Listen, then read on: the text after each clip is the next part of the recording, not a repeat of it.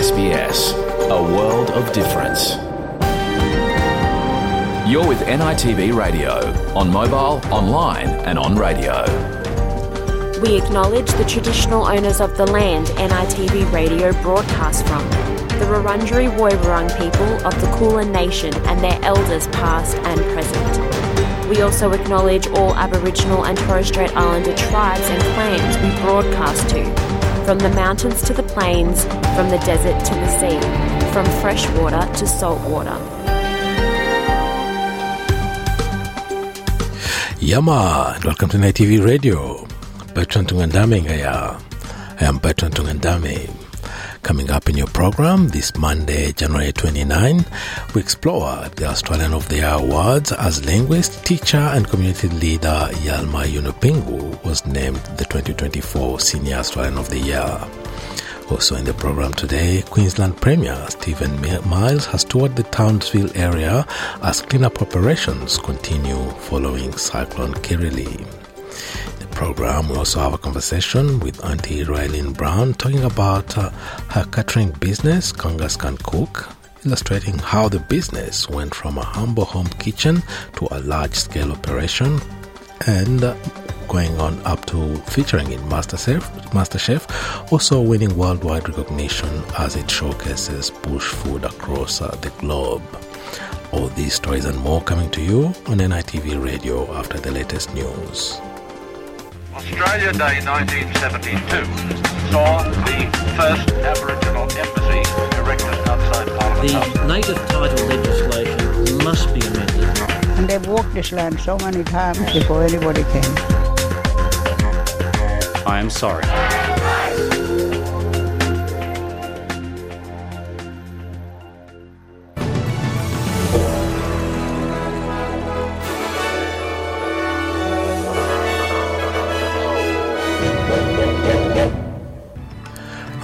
Bulletin, Independent Senator Jacqui Lambie is urging the government to do more to ease cost of living pressures on ordinary Australians. New South Wales Premier Chris Minns says the state will ban the Nazi salute. And New Zealand stands by its funding of the UN Organization for Palestinian Refugees as allies withdraw support.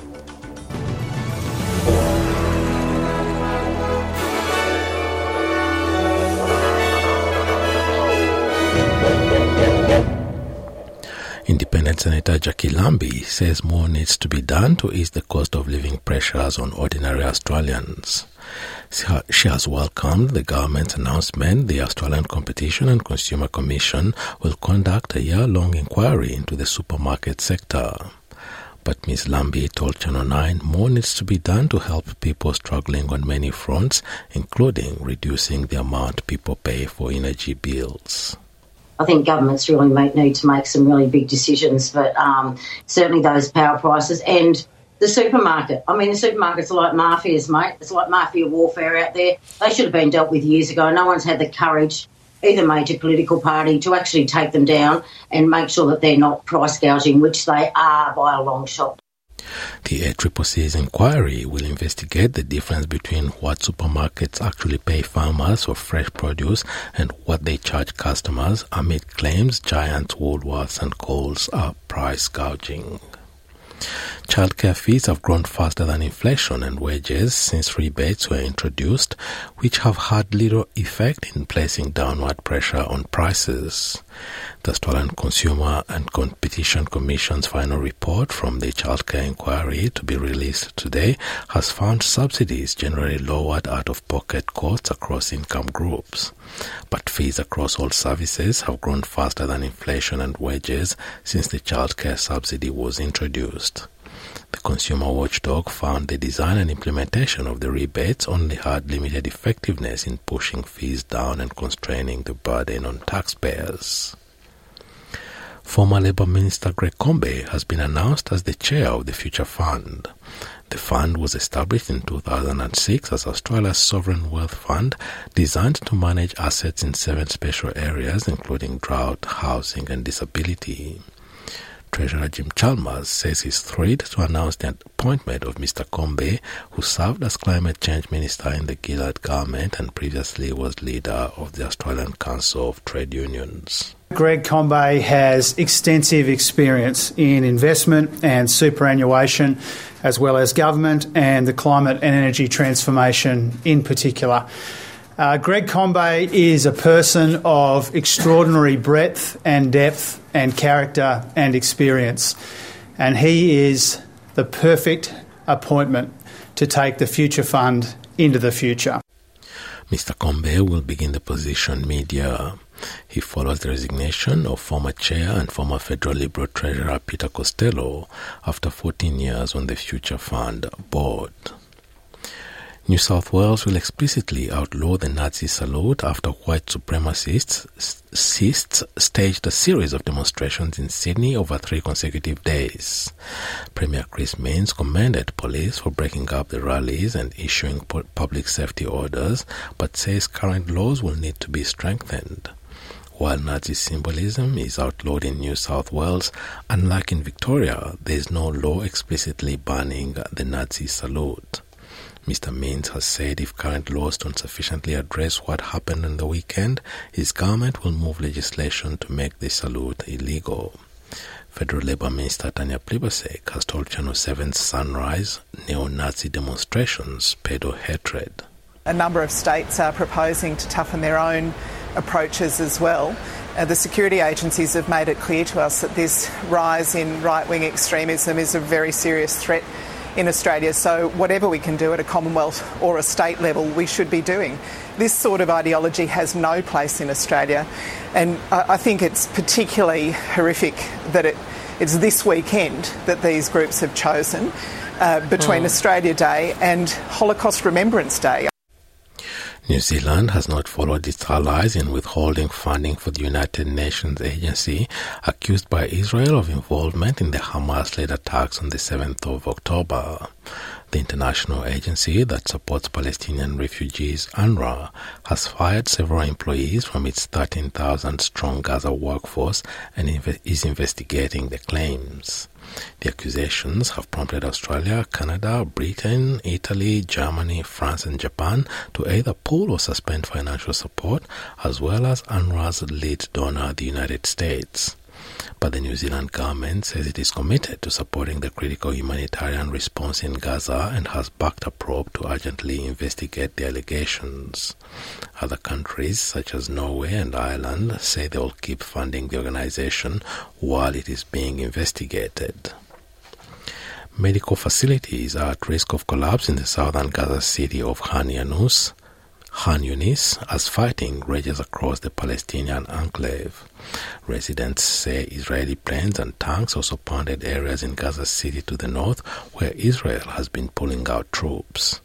The armed wing of Hamas and the Islamic Jihad said their fighters clashed with Israeli troops in several areas across, across the enclave overnight. Turkish authorities say they've captured two gunmen who shot one person dead during a Sunday service at a church in Istanbul. Interior Minister Ali Yerlikaya says two murder suspects have been arrested and named the victim as Turkish citizen Tuncer Cihan. Islamic State has claimed responsibility for the attack on Santa Maria Church in Sarıyer, saying it was in response to a call by the group's leaders to target Jews and Christians. The lawyer for the church, Avsin Hatipoglu, says they are seeking answers. Two masked people who came to the Mass deliberately and knowingly raided the Mass and carried out this heinous attack. All elements of the Republic of Turkey are investigating this wild and barbaric attack with messages of kindness and respect for the Church. We thank our state's support at this stage and offer our condolences to the Catholic community especially and to our nation. Pope Francis has also offered his condolences for the attack after his weekly prayer.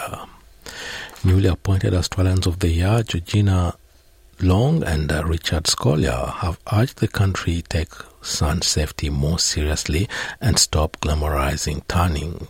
The two doctors have dedicated their lives to combating the deadly skin cancer melanoma. Through their medical breakthroughs, the researchers are credited with helping save thousands of lives. Ms. Long and Mr. Scolyer have urged Australians to be more careful in the sun. In most cases, melanoma is preventable with sun safe behaviour, and prevention is always better than a cure. Yet tomorrow, thousands of Aussies will be soaking up the sun working on their tans, or as we see it, brewing their melanomas. When it comes to tanning, we are swimming outside the flags. And to sport in tennis, Jannik Sinner has taken home the Australian Open Men's Tournament trophy after a grueling five-set victory over Daniil Medvedev. The world number four roared back from two sets down to defeat the world number three in an epic final at the Rod Laver Arena in Melbourne on Sunday. Two days after beating 10-time champion Novak Djokovic, the 22-year-old Italian has claimed his first Grand Slam in a 3-6, 3-6, 6-4, 6-4, 6-3 victory. In a post-match interview with Channel 9, Sinner congratulated and praised his opponent for playing an amazing tournament. I know we played um, so many finals already together, um, but every every match I I find something where, where I can improve, and um, you make me always a, a, a, much much better player. Obviously, your your effort has been awesome throughout the whole the whole tournament. And having a look at the weather around the country, Broome partly cloudy 32, Perth sunny 29, Adelaide also sunny 30, Melbourne sunny 28 degrees, Hobart partly cloudy 24, Albury Wodonga sunny 31, Canberra partly cloudy and a top of 30, Wollongong a shower or 2 27, Sydney similar conditions 28, Newcastle partly cloudy 30 degrees, Brisbane showers and a possible storm 29, Townsville cloudy and a top of 33, Cairns, a shower or two, 34. Alice Springs, mostly sunny, 39 degrees. Darwin, rain and a possible storm, 30. And the Torres Strait Islands, scattered thunderstorms and a top of 30 degrees. And that is NITV Radio News.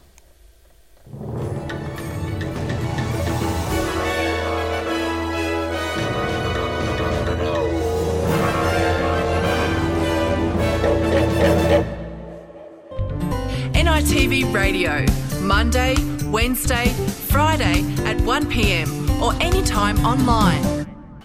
I'm Patron Tungandame and you're listening to NITV Radio broadcasting from Naarm on the Kulin Nation this Monday afternoon.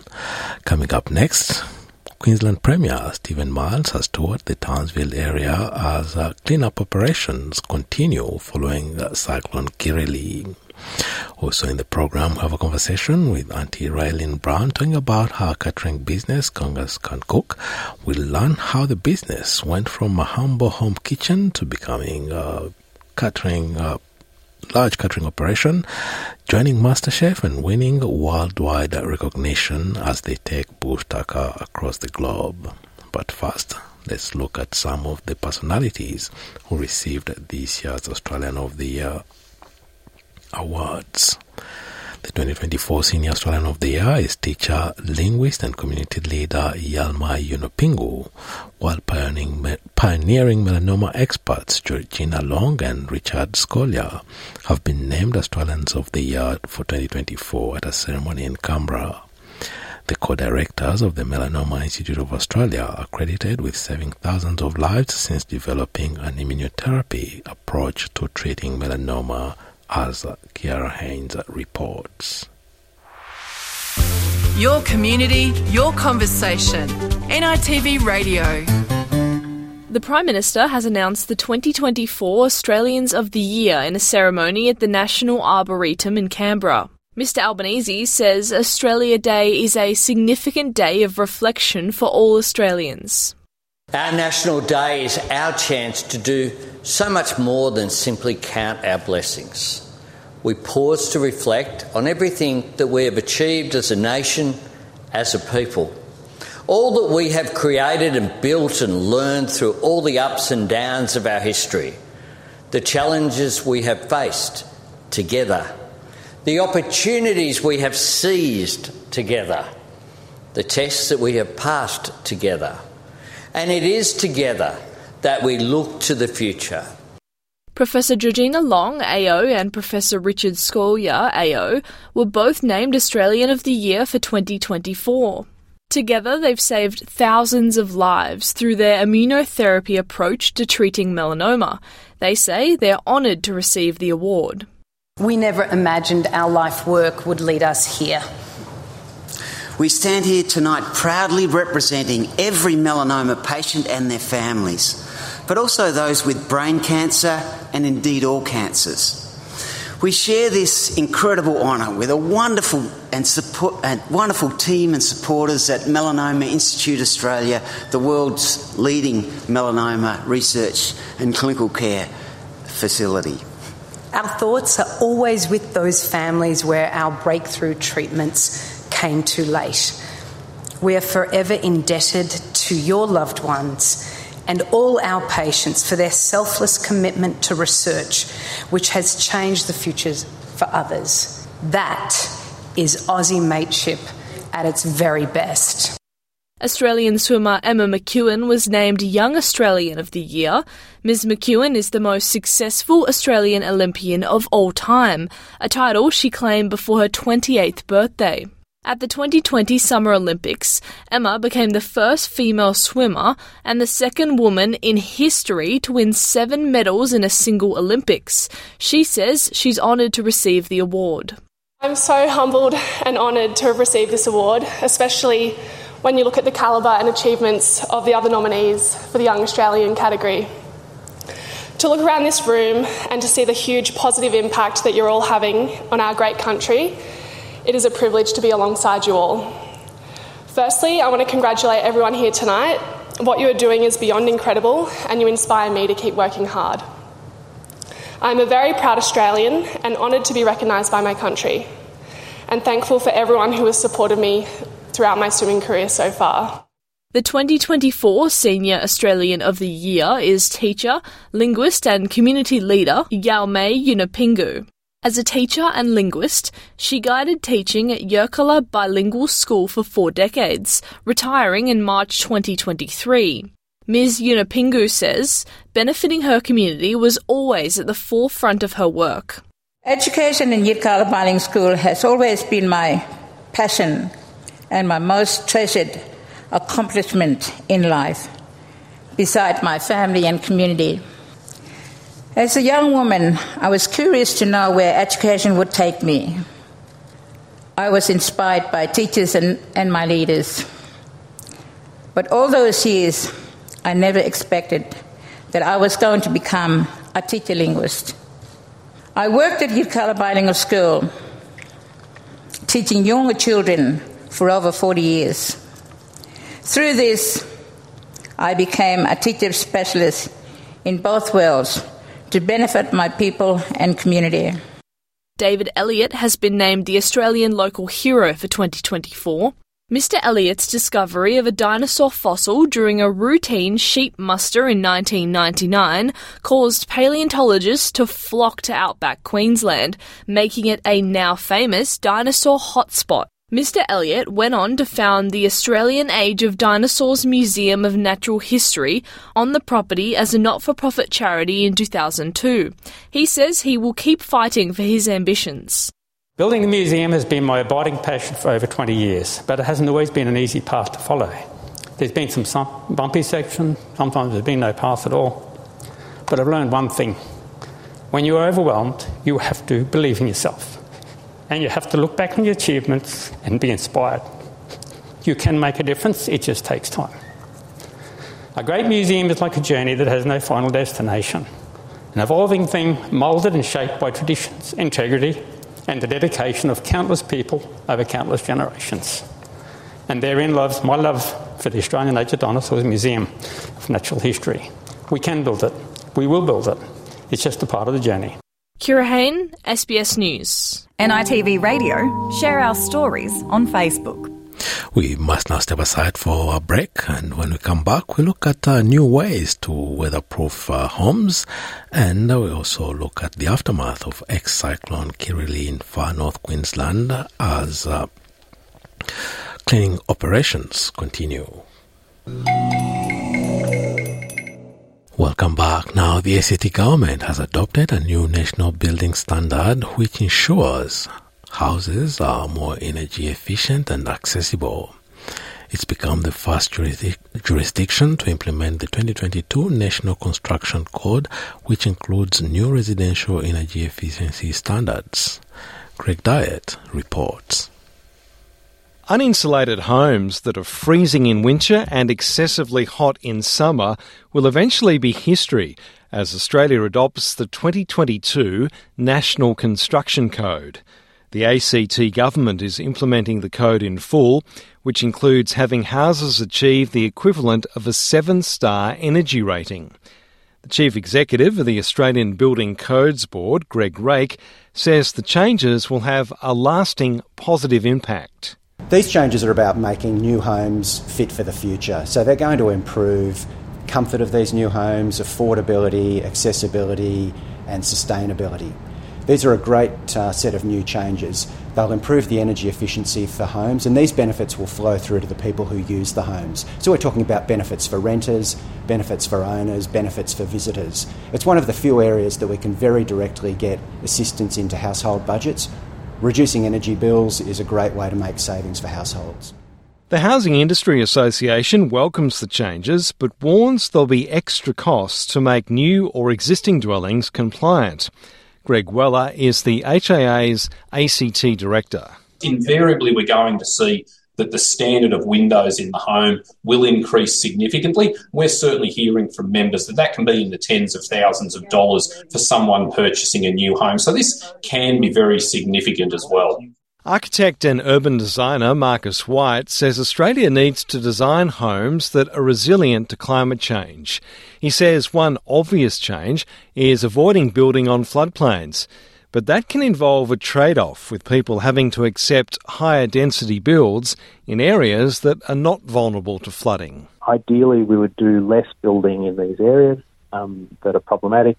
We would densify where it's not um, in flood zones, so that means um, accepting some change in some uh, suburbs that are more established. Marcus White says building houses well above ground level like the elevated houses known as Queenslanders in the Sunshine State, could be one measure needed in other parts of the country. I think that's a good kind of adaptation of what was a kind of European style house that got lifted up to suit the climate. Um, we need to be exploring uh, options like that where, where we're thinking about the climate in you know where we are now, um, but also into the future. Which um, you know you can look at some of the forecasts that don't um, for example, Melbourne might be much hotter and much drier, or it might, might be much hotter and also um, wetter. So you've got to kind of look at some of these possible scenarios and, and try and design for um, you know a range of different uh, possible future climates. Greg Dyett, SBS News. You're with NITV Radio. Now, the Queensland Premier, Stephen Miles, has toured the Townsville area as the cleanup continues following Cyclone Kirrily. Around 50,000 households in North Queensland are still without power. Parts of the state's west are now expecting flash flooding in the aftermath of the cyclone. Kiara Haynes reports. The suburb of Kelso in the North Queensland city of Townsville survived the eye of the storm after Cyclone Kirrily tore through the area. Residents like Nikki Story now need to survive the recovery with no power and in severe tropical heat. It's been rather hot without obviously being able to have the air conditioning on. Um, we're lucky enough to have a generator, so we've got fans and fridges going. But we've kind of prepared our kids that it could be up to seven seven days. Um, there's been a few. A lot of people are talking about when they think it's going to be, but um, you know we're hoping it'll be sooner rather than later. But we are prepared for it to take up to seven days, depending on what they're doing around the towns. Residents are cleaning up after strong winds hit the region, along with rainfall totals between 100mm and 150mm, but minimal property damage was recorded. But the areas without power are also those facing the biggest cleanups. At the peak of the cyclone's crossing, around 66,000 customers experienced a power outage. Over 10,000 homes now have power back, but about 29,000 more remain without power.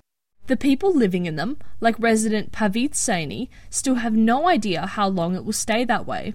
We couldn't sleep last night and kids were crying, so we left uh, 3.30 to our grocery store. We had power there, so we stayed there till this morning and we just got back to check on if we got the power back or not. An extra 600 energy workers have been sent to Townsville, with their first priority to be restoring critical infrastructure with traffic lights, mobile networks, and water pumping stations all offline. Premier Stephen Miles says energy workers are doing everything they can to get power back online. The Ergon workers are absolutely focused on getting the power back on for uh, that critical water, wastewater, as well as telecommunications infrastructure. Uh, that's their first priority. And so we'll keep providing updates uh, throughout the day, but they are uh, quite confident, particularly given that there's no power lines down. There's some uh, there's some broken arms. There's lots of uh, lots of lines down, but no power poles down. So that's really what would delay them. Meanwhile, Townsville's kids have been coming up with creative ways to pass the time. What are you selling? Uh, so we're selling apples, limes, apples, and apples limes, are two dollars, limes are two dollars, coconut, chips are two dollars, chips. and chips. coconuts are three dollars. There's still plenty of days of clean-up ahead, but as for the weather, Townsville is now in the clear. Further inland, it's a different story. Severe weather and flood warnings are still active as ex tropical cyclone Kirrily continues to cross the state. Miriam Bradbury from the Bureau of Meteorology says some roads could become impassable because of floodwaters. Rainfall totals may reach 70 to 110 millimetres over a six hour period, and that's quite a short period to see quite a lot of rain come through. So it may very quickly lead to flash flooding that could cut off roads and access routes, turning them muddy and impassable, as well as causing other problems down the line. Emergency services have praised community preparedness as there has been no loss of life during or following the weather event, but people are still urged to remain cautious and alert. In Charters Towers, 14 people, including four children, became trapped in floodwaters when they decided to take a drive and survey the damage. All were airlifted to safety with no injuries. Superintendent Chris Lawson from the State Police Service says it's essential members of the public stay away from floodwaters. We're seeing significant uh, amounts of rainfall occur across our region at the moment, and we don't want people to be putting themselves at risk because that then puts the people that have to save them at risk. I encourage people to stay away from the floodwaters and ensure their own safety. The state and federal governments have confirmed the people hardest hit will soon have access to personal hardship assistance. Residents of the Townsville and Burdekin Shires will be able to access relief payments worth $180 per person, or up to $900 for a family of five. Kira Hain, SBS News. Visit sbs.com.au slash. We must now step aside for another break, and when we return, we hear the story of uh, Kungkas Can Cook, a catering business that's taken the Northern Territory by storm and taken bush food on a global stage. Stay tuned. Join the conversation on radio, online, and mobile. You're with NITV Radio.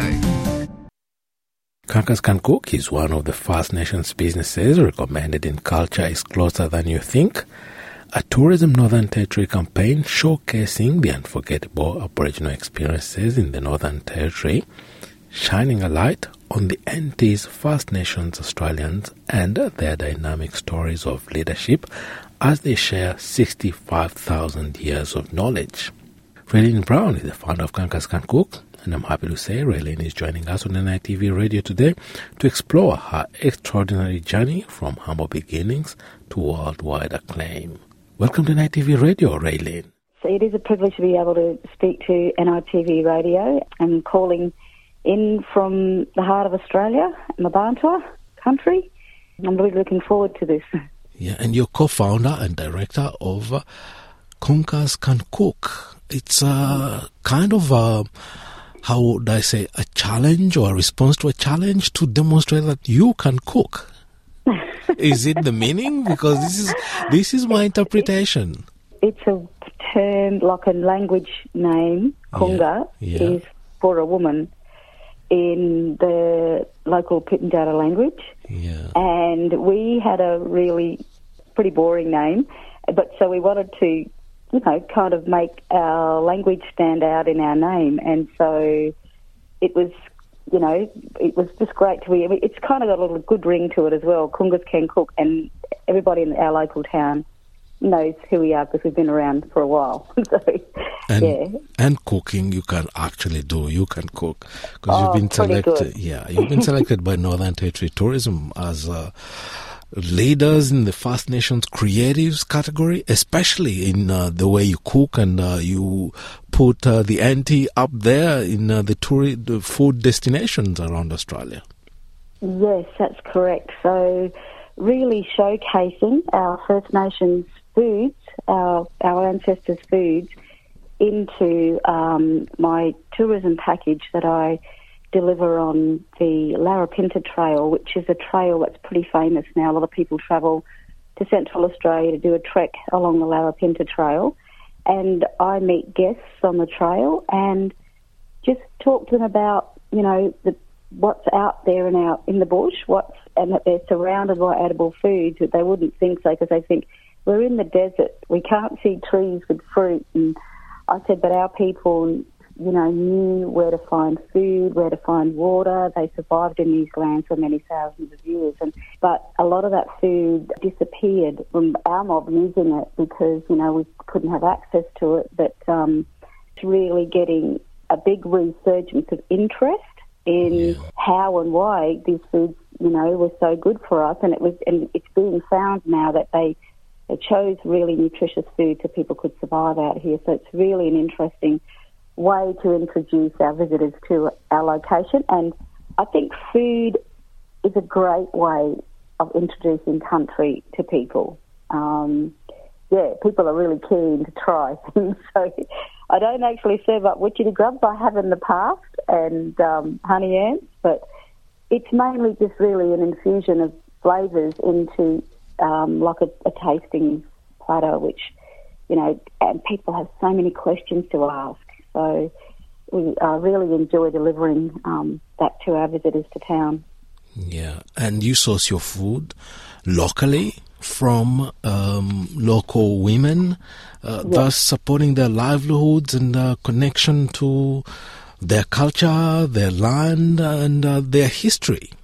Yes, that's correct because this, these ladies have really been out there and haven't lost their knowledge and they they manage the land and it's an annual harvest of mainly two products which are the wattle seeds um, which are the beautiful we've got lots of varieties that are edible in central australia and our little bush tomato which we call a kajara it's a little favourite of the industry because lots of people want to buy it and make chutneys and relishes, so it ends up in factories all over Australia. But quite a bit of it um, I keep here for um, for myself to make chutneys and jams and and let people just try them as they are off the bush. You know, so it's so great that I can be a part of that too of that the wild harvest. It's just it's all a low impact on the environment. It's creating, like you said, activities on country, enriching culture. It's doing a lot of a lot of things that are really positive for our people as well. Food is a positive thing, and um, and our ladies just absolutely love. You know, they love going out on country, really do. You started from humble beginnings and then went on to actually prove that you can cook. When you say Kungkas can cook, it's actually oh, it's a journey traveled as well, and uh, showing that you can actually um, call any challenge. You had to cook 300 meals from a domestic kitchen, and you actually met that challenge. Yep, every day. It was for a whole week, and that was how we got our little start in the business. We took some time off our normal jobs to go and do this job for a friend of ours. When we got to the kitchen, we thought, oh, this is going to be a, definitely a challenge. I can tell you that we hardly saw the light of day because we were living in that kitchen to be able to, for two people to be able to produce that many meals a day. But we did it, and we thought, well, if we can do that, we can do it. We can get out there and start a business, and and it, it originally just started as us travelling in remote communities, um, providing a catering service to mainly gatherings of Indigenous groups that were doing, um, having meetings or festivals and things like that.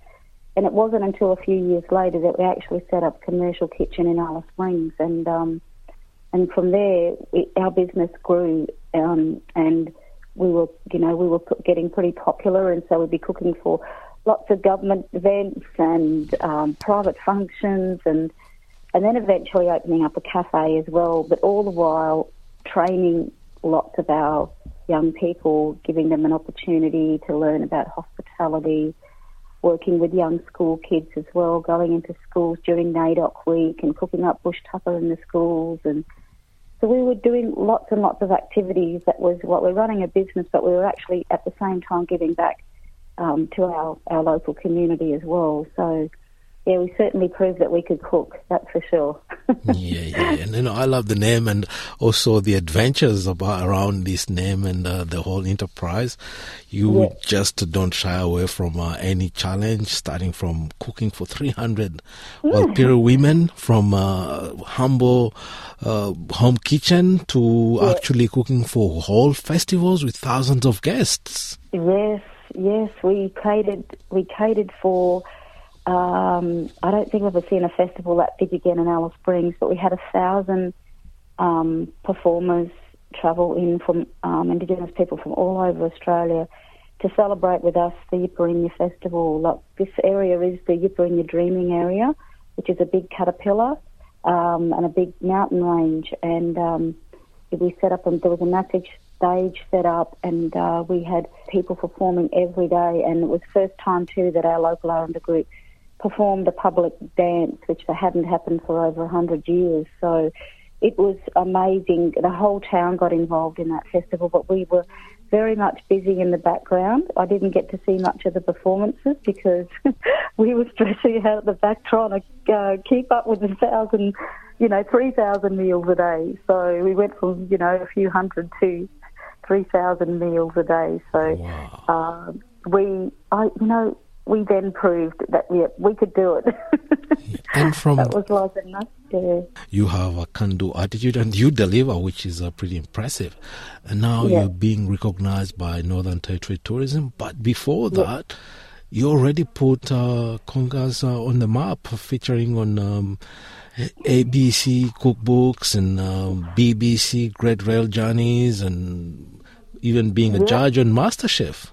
Yeah, that happened last year. That was um, that was cool. That was really good. Um, got a call and uh, said we're coming into town. We're on the road, and we would love for you to be a guest judge. And the challenge will be that they will have to cook with your local um, bush tucker foods. And I said, "Wow, that's amazing! I, I can't wait." So we we set up a big kitchen in one of our beautiful dry riverbeds here, and. Uh, yeah, it was on national television. It was a great way to showcase, you know, uh, Alice Springs and the and our beautiful West MacDonnell Ranges to the rest of Australia, so that we can say, come, you know, come visit our beautiful place here. There's so many little pockets of beautiful little places you can visit. There is water here, um, and the scenery is ancient and beautiful. So it was a great way to showcase our, our lovely Central Australian um, you know, the desert country here.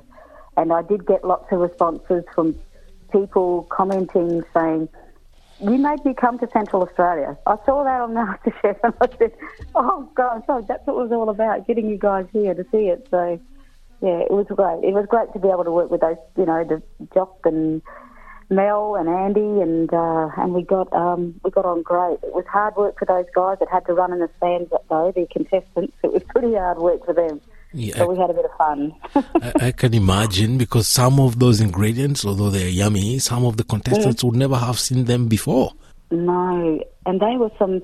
Some of those people were from migrant families, you know, the competitors, and they said, "We've never seen or smelled or eaten these flavors before." And, and they said, and they said it was a privilege for them to be able to come here and cook on country um, and open their eyes to the ancient flavours of Australia. So it was, yeah, it was an amazing experience for the contestants as well. Um, we had lots of fun. from uh, there, so you're putting uh, Kungkas on the map.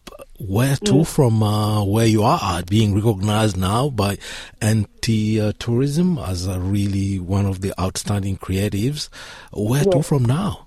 After we had a bit of a downtime, like the rest of Australia did, um, I closed my catering business. And when I did come back into business, I thought I might keep myself not so much working really, really hard and, and cooking day and night in the kitchen because I am getting older. I've got I've got you know ten grandchildren now, and I need a bit of time with them. But I'm still working in the bush foods area, and I thought, well, tourism would be a great avenue to really get involved in that and to share these beautiful flavours with visitors um, to our region. That's what I do now. Um, we have, um, like I said, with the Larapinta Trail, I work with young school kids that come into town. I do, um, I talk to corporate groups and anyone that would like to learn more about our beautiful bush foods. And I just have a, I also have a little website now where we can, people can actually take these products away with them and use them in their own kitchen. That keeps me pretty busy as well. But I'm not working too many late nights anymore, which is what I used to do quite often in the catering business. But I'm still providing this, being, giving people a taste of uh, Central Australia. And that was uh, part of my conversation with uh, deadly Auntie Rayleen Brown, founder of uh, Cook. Now, this story was recorded early last year, but if you want to find out more about uh, Auntie Rayleen Brown and her catering business, Kungkas Can Cook, this story is published on our website, sbs.com.au slash NITV radio. NITV Radio, on radio, online, and mobile. That's all from uh, the program actually for today. Your program uh, will be back with uh, more stories and news from uh, right across the country on Wednesday and uh, Friday. Um, I am Bertrand Tungandame. thanking you for your company this Monday afternoon. Till next time, bye for now. Yalu.